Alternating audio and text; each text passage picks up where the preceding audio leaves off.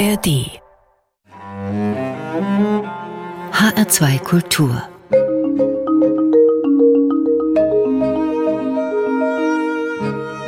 Doppelkopf Fritz Rau, Veranstalterlegende, Konzertpapst, der bekannt geworden ist als Impresario für die großen Stars der Rockmusik, für die Rolling Stones, Eric Clapton, The Who, Jimi Hendrix und andere Legenden. Fritz Rau, Joan Baez, die Songinterpretin, hat einmal über sie gesagt, er schläft nie, er überlebt bei Bier, Schnitzeln und Gugelhupf. Ist das immer noch so?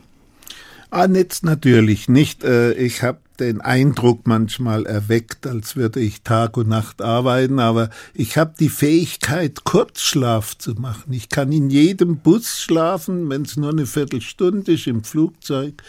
Und so habe ich nicht lange Nächte verschlafen, aber ich habe halt immer wieder meinen Schlaf zur Erholung gefunden. Sie waren viel unterwegs. In Ihrer fünfzigjährigen Karriere als Konzertveranstalter bekannt sind Sie vor allen Dingen eben als Veranstalter von Rock- und Popstars. Weniger bekannt ist vielleicht, dass Sie angefangen haben als Veranstalter von Jazzkonzerten. Das war Mitte der fünfziger Jahre.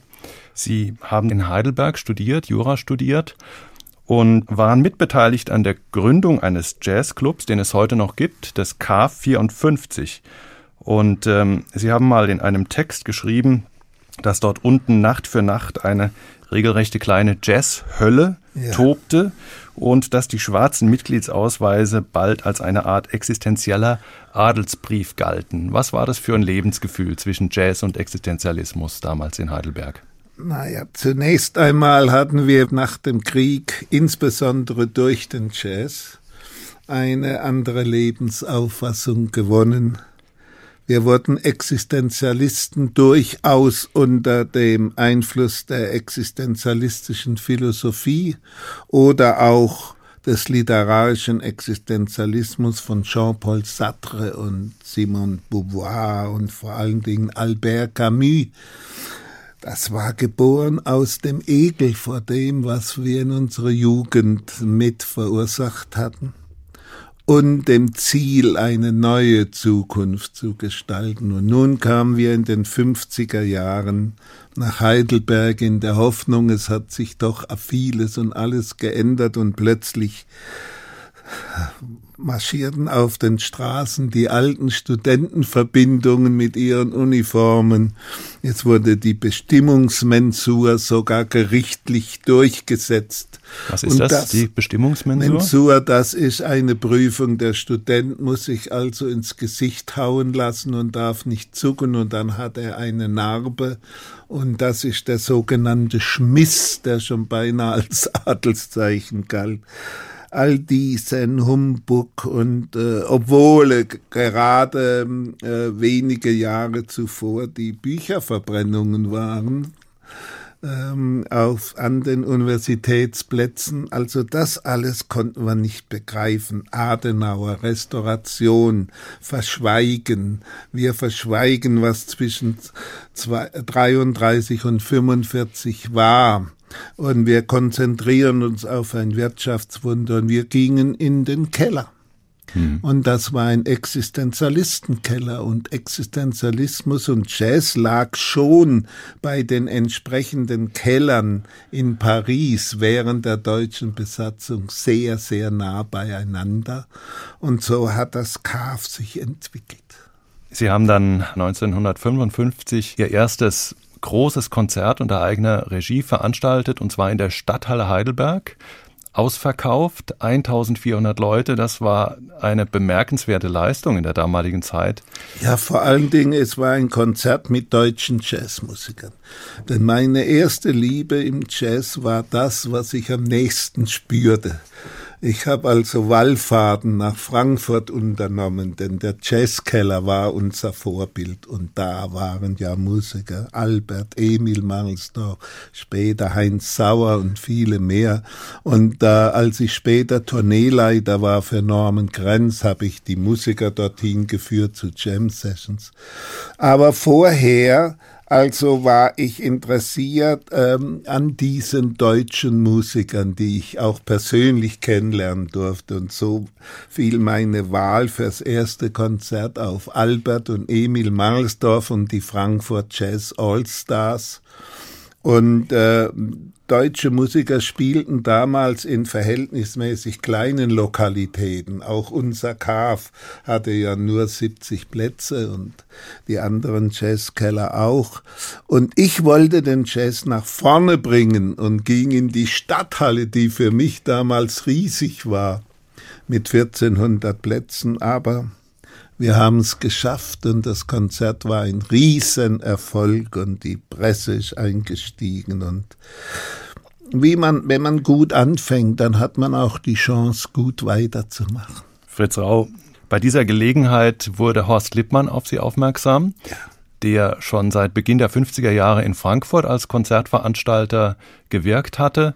Ähm, neunzehnhundertdreiundfünfzig das Deutsche Jazz Festival ja. hier in Frankfurt aus der Taufe gehoben hat und eben auch schon Erfahrung damit hatte, ein großes Publikum für den Jazz zu begeistern. Und der hat Sie dann nach Frankfurt geholt. Ja, also Horst Lippmann, der kam als Begleiter der Frankfurter Musiker hin, denn man wollte, man hat gehört, das Konzert sei ausverkauft, der Süddeutsche Rundfunk hat es sogar mitgeschnitten und gesendet. Und da war er doch neugierig, und da sah er einen hektischen, rumhumpelnden Mann. Ich hatte Schuhe an, die zu zu eng waren, und einer, der laut und so weiter, also auffiel. Und die anderen haben gedacht, na ja, der Albert hat mal gesagt, so ein Schaftelhuber hat er nie erlebt, aber der Horst hat den strategischen Blick und sagte sich, wenn wir den etwas coolen, wenn wir den etwa sagen, wie es läuft, dann kann der nützlich werden mit seiner Betriebsamkeit.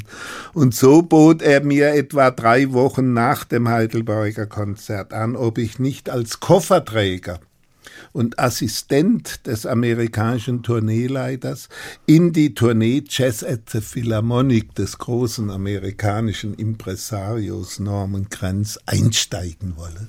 Und das war dann etwas, das mir das Paradies auf Erden beschert hat. Denn jetzt begegne ich Ella Fitzgerald, Duke Ellington oder Oscar Peterson und ähm, und anderen, Dizzy Gillespie. Das waren meine Idole und ich bin für sie gerannt und gesprungen und wurde so wahrscheinlich zum besten Kofferträger, den unsere Branche je erlebt hat. Und bei der nächsten Tournee wurden Sie dann schon befördert vom Kofferträger zum Tourneeleiter. Wie kam es denn genau dazu? Naja, der Norman Granz hat mich beobachtet. Und ähm, am Ende der ersten Tournee neunzehnhundertfünfundfünfzig mit Jazz in Jazz at the Philharmonic. neunzehnhundertsechsundfünfzig. sechsundfünfzig, Entschuldigung. Äh, schenkte er mir eine goldene Uhr, was mich gewundert hat.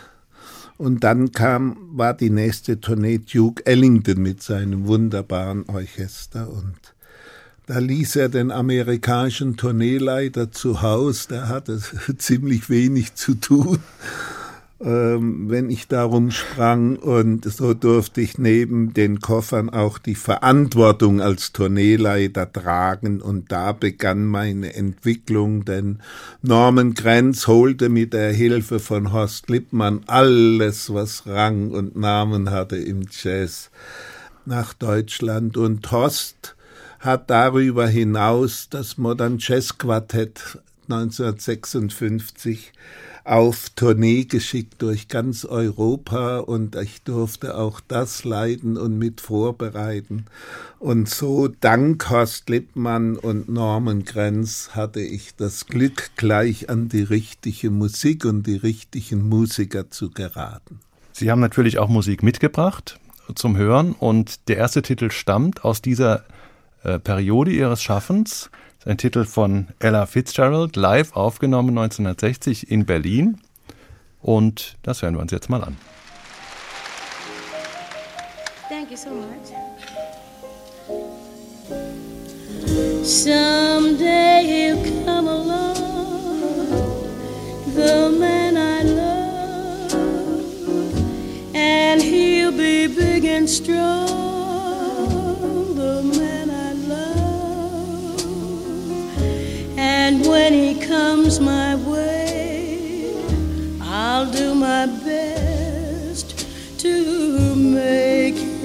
stay.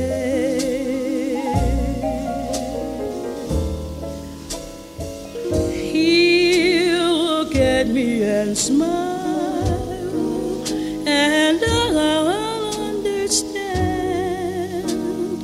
In a little while he'll take my hand, and though it seems absurd, I know we both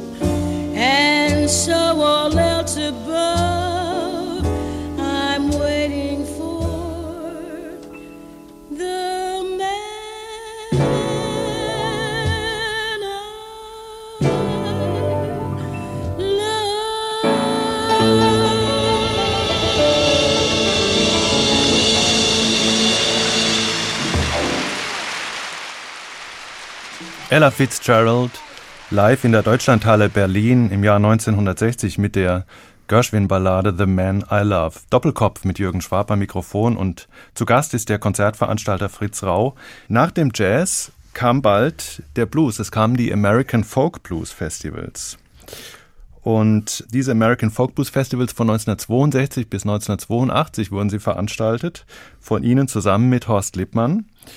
Die werden heute in einem Atemzug genannt mit anderen Festivals, die ganz bedeutend waren für die Entwicklung der Rock- und Popmusik mit Woodstock, Monterey, Newport Folk Festival.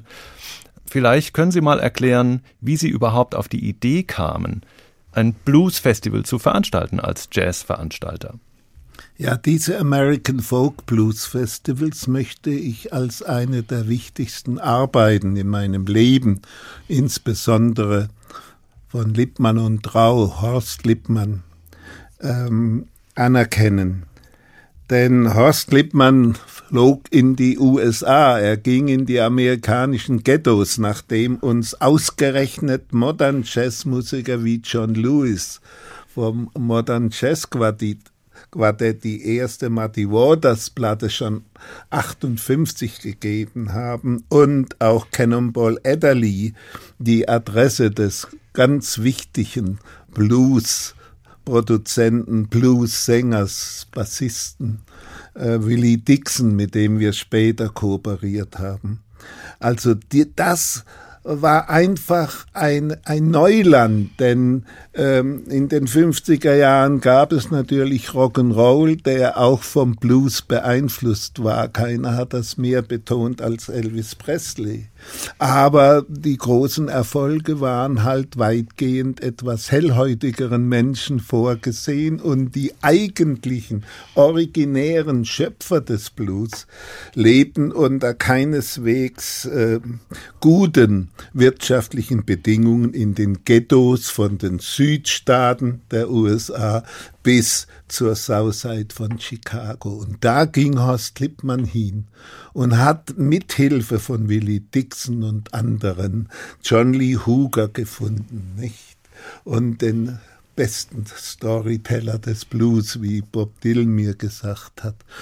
Und T-Bone Walker mit West Coast Blues oder äh, Lightnin' Hopkins mit Texas Blues. Wir haben das ganze Spektrum des Blues in der Art einer deutschen Volkshochschule präsentiert und damit in Europa ab neunzehnhundertzweiundsechzig die Rockmusik doch sehr beeinflusst. Denn, wie sagt B B. King, the blues got a baby and they named it Rock'n'Roll.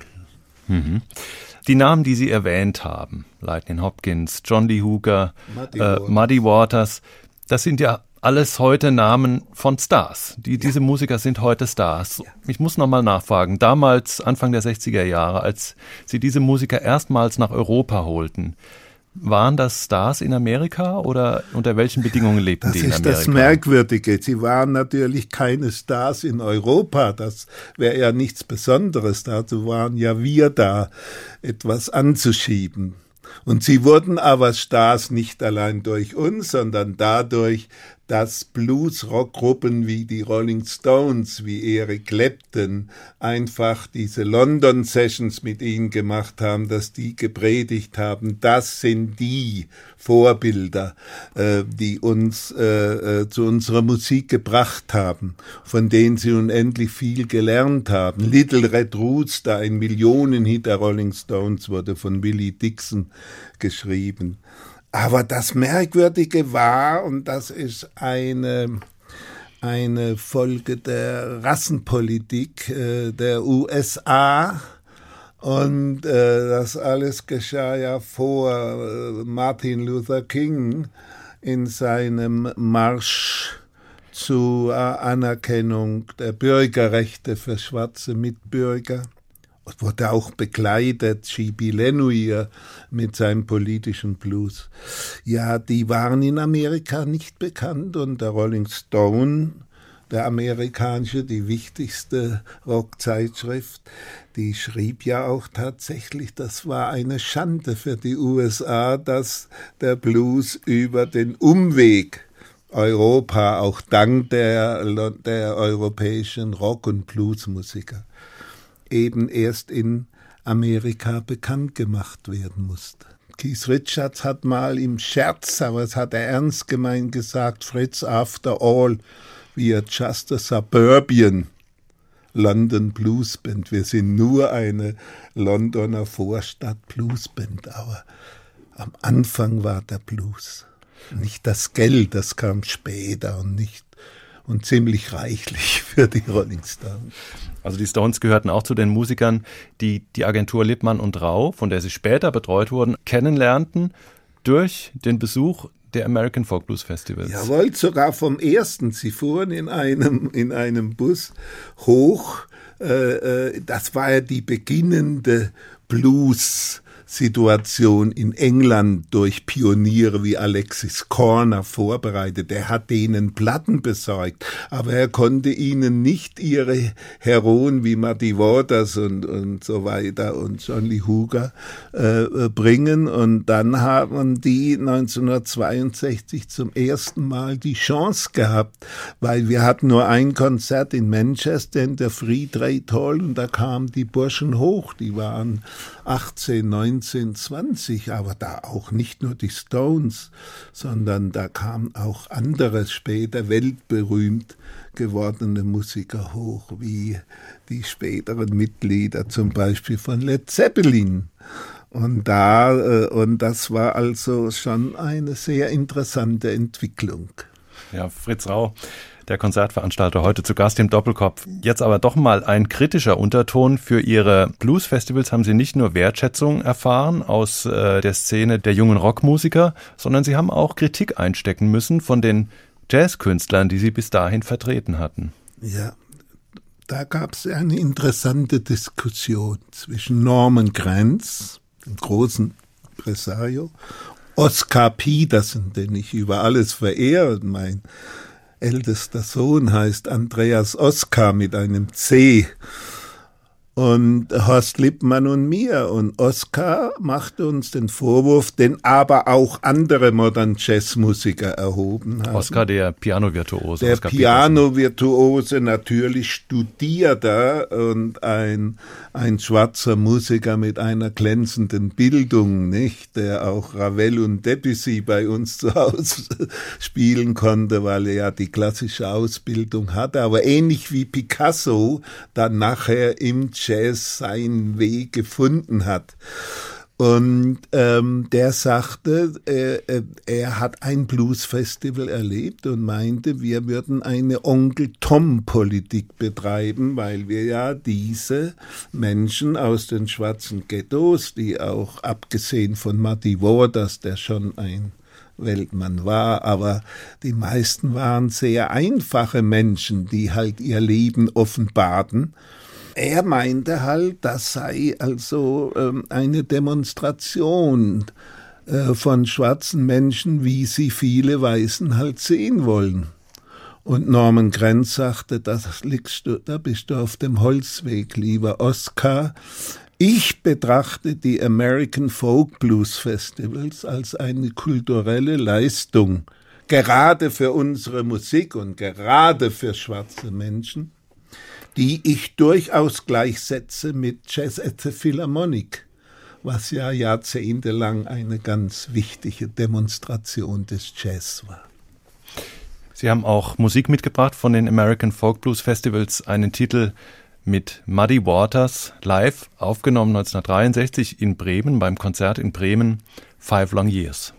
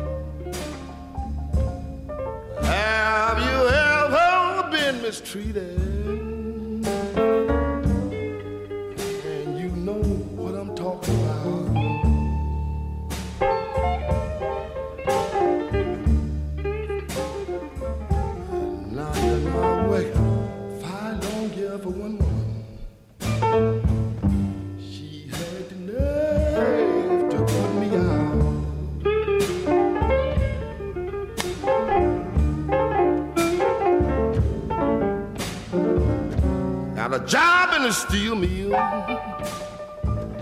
trucking steel like a slave. Fight long, yeah, they be fighting. I came straight home with all of my pay. Yes, I've been mistreated. You know what I'm talking about.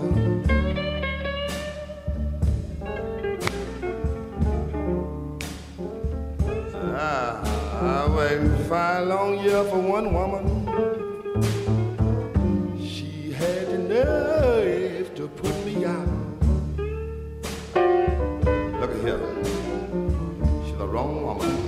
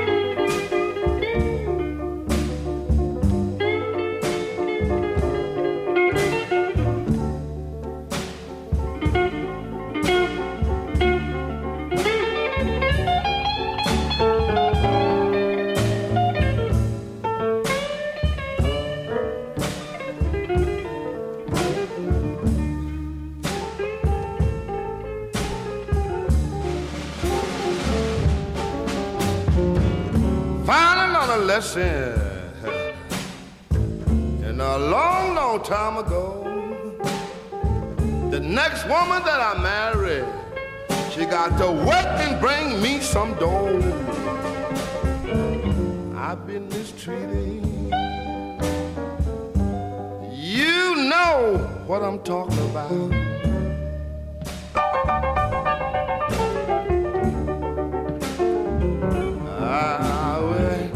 Five long years for one woman. She had the names. She had the names. She had the nerve to put me out.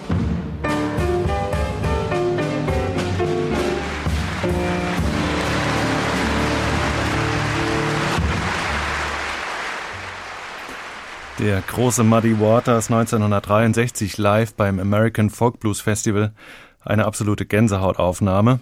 Doppelkopf mit Jürgen Schwab am Mikrofon. Zu Gast der Konzertveranstalter Fritz Rau.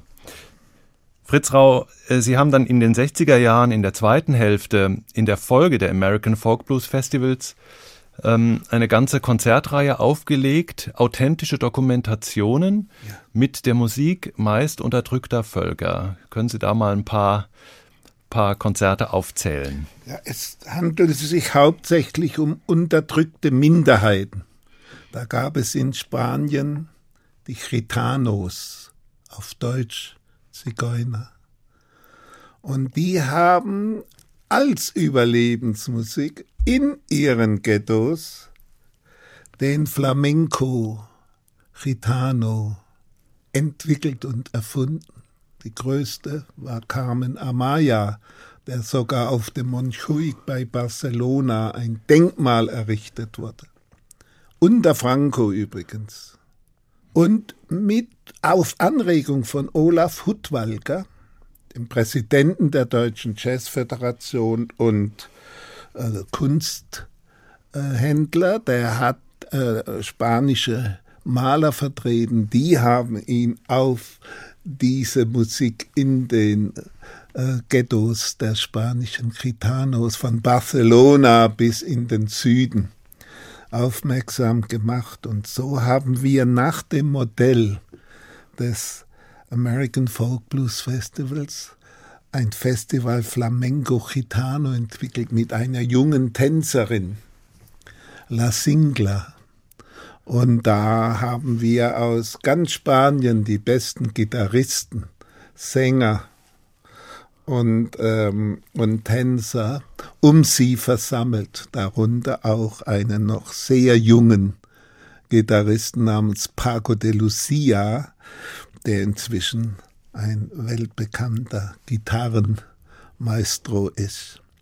Dann haben wir in äh, Brasilien ein Bossa Nova do Brasil produziert mit Macumba, Samba, Bossa Nova, das Spektrum der alternativen brasilianischen Volkskunst. Und in Argentinien das Festival Folklorica Argentina, äh, bei dem auch die Missa Criolla aufgeführt wurde, eine, eine Messe mit äh, den Elementen der Indio-Musik. Und damals wurde auch Mercedes Sosa von Horst Lippmann entdeckt und nach Europa gebracht. Auch sie hat eine Weltkarriere gemacht. Und schließlich gab es auch ein Festival Tango Argentino mit dem unvergleichlichen Astor Piazzolla, das wir auch nach Europa brachten. Und so ging es weiter. Also man kann sagen, dass äh, Lippmann und Rau wirklich in der zweiten Hälfte der sechziger Jahre die Musik der Welt auf die deutschen, auf die europäischen Konzertbühnen gebracht hat. Und das Schöne ist, dass es heute weiter gepflegt wird. Nicht, dass diese Musik auch in Fusionen weiterlebt. Albert Mangelsdorf und äh, Flamenco zum Beispiel beim Deutschen Jazzfestival. Und da, das halten wir für sehr richtig. In dem Sinn haben wir auch in den schwarzen Kirchen der U S A ein Spiritual and Gospel Festival entwickelt mit dem damals amtierenden Bischof Kelsey, der mit seinem Reverend äh, Little dabei war und äh, auch beim Konzert eine Gospelpredigt gehalten hat. All das haben wir ähm, bewundert und an Ort und Stelle produziert durch Horst Lippmann, und ich habe mich bemüht, das in den meisten europäischen Ländern vorzustellen, und beides ist geglückt. In dieser Zeit erschien in der Frankfurter Rundschau eine Kontaktanzeige, in der stand: Studentin, fünfundzwanzig Jahre, Lippmann und Rau-Typ sucht Freund. Sie haben mehrfach darauf hingewiesen, dass Sie diese Kontaktanzeige eigentlich als die größte Ehrung ja. empfinden, die Sie in Ihrem Leben erhalten haben. Ja. Und das in Anbetracht der Tatsache, dass Sie äh, mit Ehrungen, man kann schon sagen, regelrecht zugeschüttet worden sind. äh, um es mal etwas locker zu formulieren, Sie haben ein Echo erhalten als einziger Nichtmusiker, den Echo für Ihr Lebenswerk. Und den zweiten Echo für die Produktion von Tabaluga und Lili. Sie sind erst unlängst mit dem Branchen-Oscar der Veranstalterbranche ausgezeichnet worden. Großes Verdienstkreuz des Verdienstordens der Bundesrepublik Deutschland, und man könnte jetzt wahrscheinlich noch eine Weile weitermachen. Aber warum ausgerechnet diese Kontaktanzeige? Warum ist die für Sie die größte Ehrung? Also zunächst einmal für die großen Auszeichnungen, da kann man sich nicht wehren, wenn man älter wird. All diese Auszeichnungen fürs Lebenswerk empfinde ich auch ein Auf Wiedersehen. Es war gut mit dir. Trotzdem äh, freut man sich halt, dass auch unsere Unterhaltungsbranche darin anerkannt wird. Aber die Kontaktanzeige, Studentin, fünfundzwanzig Jahre, Lippmann und Rau-Typ, da wussten wir, wir haben nicht umsonst gelebt, wir haben nicht umsonst malocht. Es ist uns gelungen, eine Szene zu schaffen, wo sich Menschen mit offenen Ohren, Interessen, auch politisch interessierte Menschen, die sich für Minderheiten interessiert haben und für die Überlebensmusik der Minderheiten, die ja sehr oft verfolgt wurden, dass die sich zusammengefunden haben. Ich habe die Studentin leider nicht kennengelernt. Ich habe die Anzeige erst viel später zugetragen bekommen, aber ich nehme an, sie hat hundert oder weiß Gott wie viele Zuschriften bekommen. Ich hoffe, sie hat den richtigen ausgewählt. Ein Anteil daran, dass äh, so eine Szene entstanden ist, und daran, dass Lippmann und Rau dann irgendwann zum Synonym geworden ist für Konzerte, auf die es sich einfach lohnt zu gehen, auch wenn man den Künstler, der da auftritt, vielleicht bisher noch gar nicht gekannt hat, hat der Grafiker Günter Kieser mit seinen Plakaten. Wie kam es zur Zusammenarbeit mit ihm und wie gestaltete sich diese Zusammenarbeit? Ja, ich habe mal gesagt, der Günter Kieser, den ich sehr verehre, ist das Plus zwischen Lippmann plus Rau. Und er hat mit Horst Lippmann schon von Anfang an zusammengearbeitet, bevor ich neunzehnhundertfünfundfünfzig, sechsundfünfzig dazu kam. Und er hat Plakate geschaffen, in der er versucht hat, Musik zu visualisieren, Visual Music Design. Das heißt, ein Interesse zu erwecken für diese Musik. Denken Sie etwa an das weltberühmte Plakat zu unserer Jimi Hendrix-Tournee, wo er den Haarschopf von Jimi Hendrix in Kabeln, Electric Ladyland, dargestellt hat. Aber die American Folk Blues Festivals, wo wir seine Plakate im D I N A null Format gedruckt und aufgehängt haben, hätte nie das Echo gefunden ohne ihn, denn da standen Namen, die keiner kannte. Allgemein gilt, Showbusiness ist Namensbusiness, man muss große Namen bringen, aber wir haben Ideen gebracht und die hat Günter Kieser umgesetzt und wir verdanken ihm unendlich viel. Sie haben sein berühmtes Jimi Hendrix-Plakat erwähnt. Von Jimi Hendrix stammt der nächste Musiktitel, den Sie ausgesucht haben. Und bezeichnenderweise ist das ein Blues von Muddy Waters, eine weniger bekannte Aufnahme von Jimi Hendrix, der Blues Manish Boy.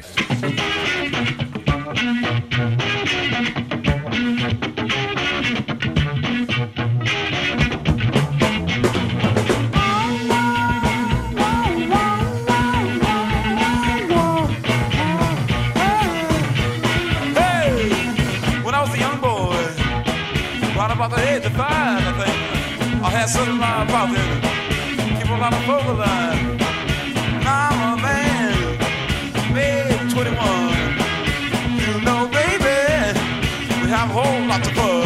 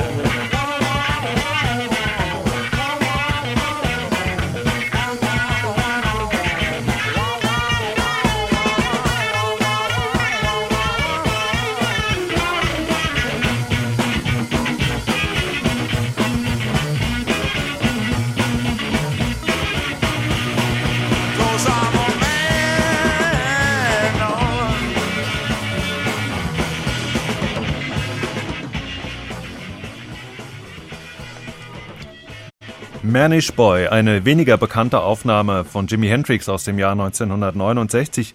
Ausgesucht hat sich diesen Titel der Konzertveranstalter Fritz Rau. Er ist heute zu Gast im Doppelkopf. Am Mikrofon ist Jürgen Schwab.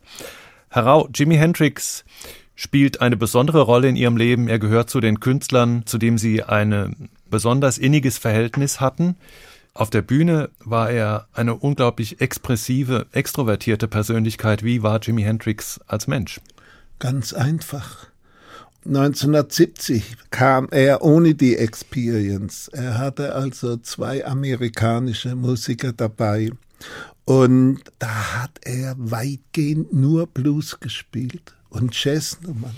Er hat auf die Bühnenshow, die ja nun für ihn ähm, wichtig war und auch für, sein, für seine Gefolgschaft, da hat er weitgehend verzichtet. Wir hatten einen Vertrag für den Oktober mit einer Big Band, weil er wollte sich auf Blues und Jazz mehr konzentrieren. Das war sein Wunsch, das war sein Plan und dann kam der Tod dazwischen.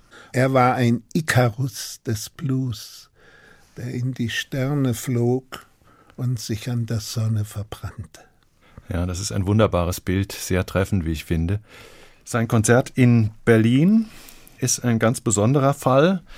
Es äh, war die Zeit der Studentenunruhen. Ja. Es gab Konflikte. Sie als Konzertveranstalter wurden angefeindet, zum Teil ja. äh, vom Publikum. Ja. Fritz Rau, Kapitalistensau, war einer der Slogans, die ja. Sie sich damals anhören mussten. Ja, bei dem Konzert in Berlin haben Sie irgendwie auch äh, eine Rolle als, als Ordner spielen müssen. Naja, wir hatten vorher im Berliner Sportpalast ein Konzert mit Frank Zappa und The Masters of Invention. Da wurde die Bühne besetzt von der Terrorkommune eins. Das war eine sehr, sehr stürmische Sache.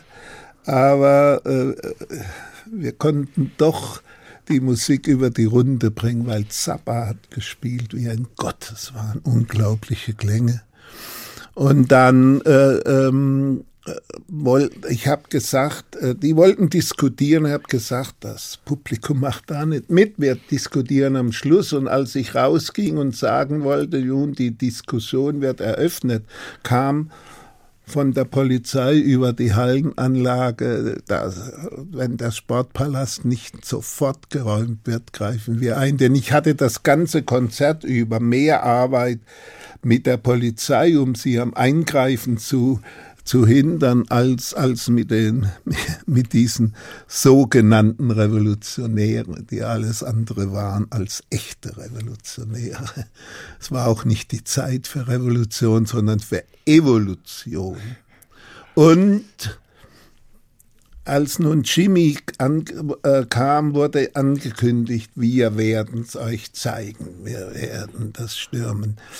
Denn äh, man hat uns vorgeworfen, wir hätten äh, die Musik der Jugend, die zeitgenössische Musik, billig eingekauft in Amerika und England und verkaufen sie teuer weiter. Man hat nur vergessen, auf die Eintrittskarten zu schauen, denn das haben die Herrschaften eh nicht kaufen wollen. Da stand bei Jimi Hendrix zehn Mark Eintritt und bei unserer ersten Rolling Stones Tournee zwölf Mark Eintritt. Und da konnten weder die Musiker noch wir reich werden. Vielmehr waren diese Konzerte Promotion-Aktivitäten für die Plattenindustrie und die Künstler haben ihr Geld damals durch weltweiten Plattenverkauf erworben. Aber da haben sich die Herrschaften nicht drum gekümmert und es war natürlich einfach, ähm, äh, Mitläufer äh, zu organisieren zum Stürmen der Konzerte, weil man ja einen kostenlosen Zutritt erzwingen wollte. Aber wir sind auch damit fertig geworden. Es war aber eine sehr harte Zeit der Missverständnisse. Aber wie gesagt, es wurde überwunden und nun haben wir bei Jimi Hendrix eine drei Meter hohe Bühne gebaut. Und die Experience hat mit einer Demonstration von, von Musik begonnen, die einfach selbst diese Störenfriede mal zur, zur Ruhe gezwungen hat. Aber mhm. dann fingen sie an, die Bühne sich hochzuhangeln, oben festzuhalten. Und da haben wir uns nicht geniert, vorne zu laufen und denen auf die Füße zu treten. Und Jimmy hat das Konzert zu Ende gespielt, denn auch die achttausend Besucher waren es müde, immer gestört zu werden, waren fasziniert von Jimmy. Und so mussten diese Herrschaften dann doch abziehen und sich mehr Uschi Obermeier zuwenden. Fritz Rau, Sie haben in dieser Zeit, Ende der sechziger Jahre, nicht nur Ärger mit Teilen aus dem Publikum gehabt, sondern auch äh, die Künstler waren nicht immer ganz einfach. Ähm, es gibt da eine Begebenheit mit Janis Joplin beim Konzert in der Jahrhunderthalle, in deren Gefolge Sie die Catering-Liste erfunden haben sollen. Was ist da genau vorgefallen? Ja, also Janis Joplin machte ein Konzert in Deutschland, wie gesagt, Promotion-Aktivität für die Plattenfirma in jedem europäischen Land. Und sie war ja in Amerika so gefragt, dass sie da täglich jede Auftritte vermittelt bekommen. Aber kurz vor dem Konzert kam sie und wollte ein Tequila haben, also mit Salz, Zitrone und so weiter. Und ich rief sofort, holt in der Casino Tequila. Die hatten kein Tequila. Und dann sagte sie, if I don't get Tequila, you have no show. Und dann habe ich ihr gesagt, okay, am Flughafen sind die Banken offen bis neun. Wir holen das Geld, wir zahlen das Geld zurück, aber es wird sehr, sehr teuer für dich. Und ihr Manager, ein sehr, sehr dufter Typ, stand dabei und hat gegrinst. Wie wird jetzt der Rau mit ihr fertig? Denn sie ja war ja kein Kind von Traurigkeit. Und äh, als ich dann sagte, wir zahlen aus und so, dann hat er gelächelt und hat gesagt, go on stage. Und sie ging dann doch. Nur, ich habe mir gesagt, das ist eine Unverschämtheit, wenn ich einem Künstler, der nun auf der Bühne der einsamste Mensch der Welt ist, denn ich hocke ja schon im Catering und trinke mein Bier womöglich, wie kann ich dem vor dem Auftritt noch eine Freude machen? Also habe ich mich bei allen folgenden Künstlern erkundigt, beim Management oder dem Tourneeleiter, was wollen die vorm Auftritt haben, als letzten oder ersten Drink. Das sollte kein Saufgelage werden oder keine weiß Gott was, sondern halt eine Erfrischung. Ja, und es ist wohl genau dieses Bemühen von Ihrer Seite, Fritz Rau, das Ihnen den Ruf eingebracht hat, Everybody's Papa zu sein, wie der Sänger Elton John mal gesagt hat. Es ist auch gelegentlich zu lesen, dass Sie quasi als Seelsorger fungiert hätten für Ihre Künstler.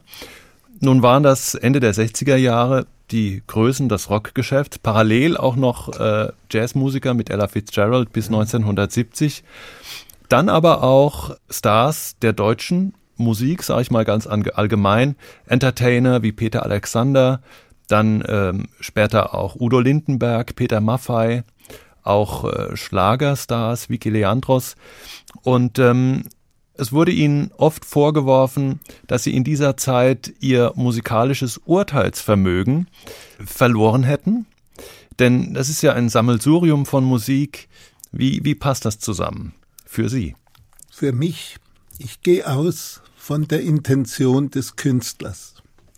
Wenn ich eine Künstlerin habe oder einen Künstler, der sein Bestes geben will, der nicht mit dem Publikum spekuliert und sagt, die sind ja so blöd, denen muss ich ja so blöd wie möglich kommen. Denken Sie etwa an Deutschland sucht den Superstar. Sondern wenn er sagt, ich gebe mein Bestes. Und jeder, der ein Konzert von Vicky Leandros erlebt hat, wird mir recht geben, dass sie eine weltweit anerkannte, hervorragende Sängerin ihrer Lieder ist. Genau wie Nana Mouskouri auch.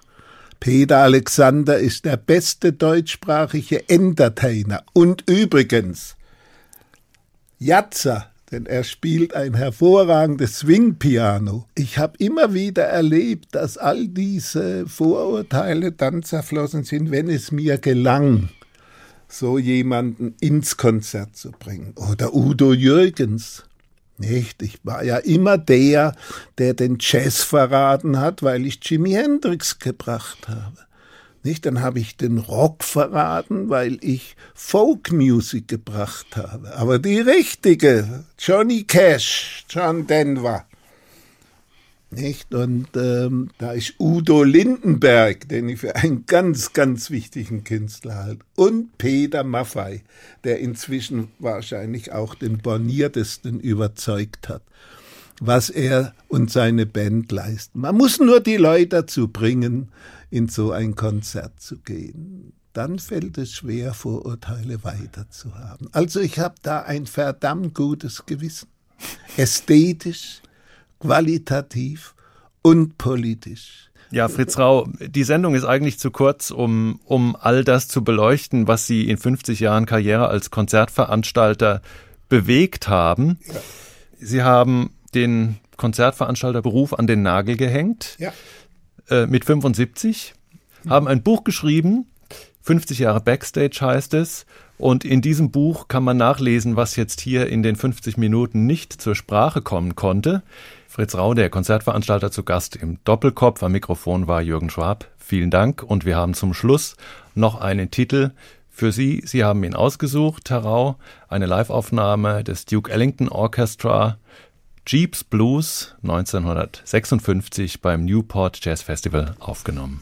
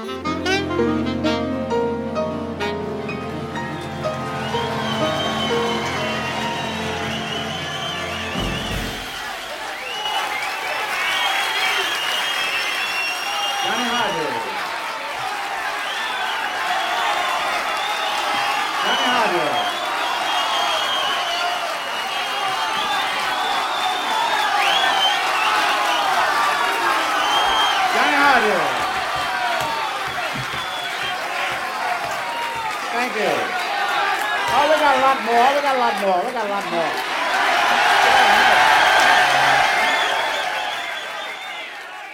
Mehr interessante Gespräche mit Menschen, die etwas zu sagen haben, gibt es jederzeit in der App der A R D Audiothek.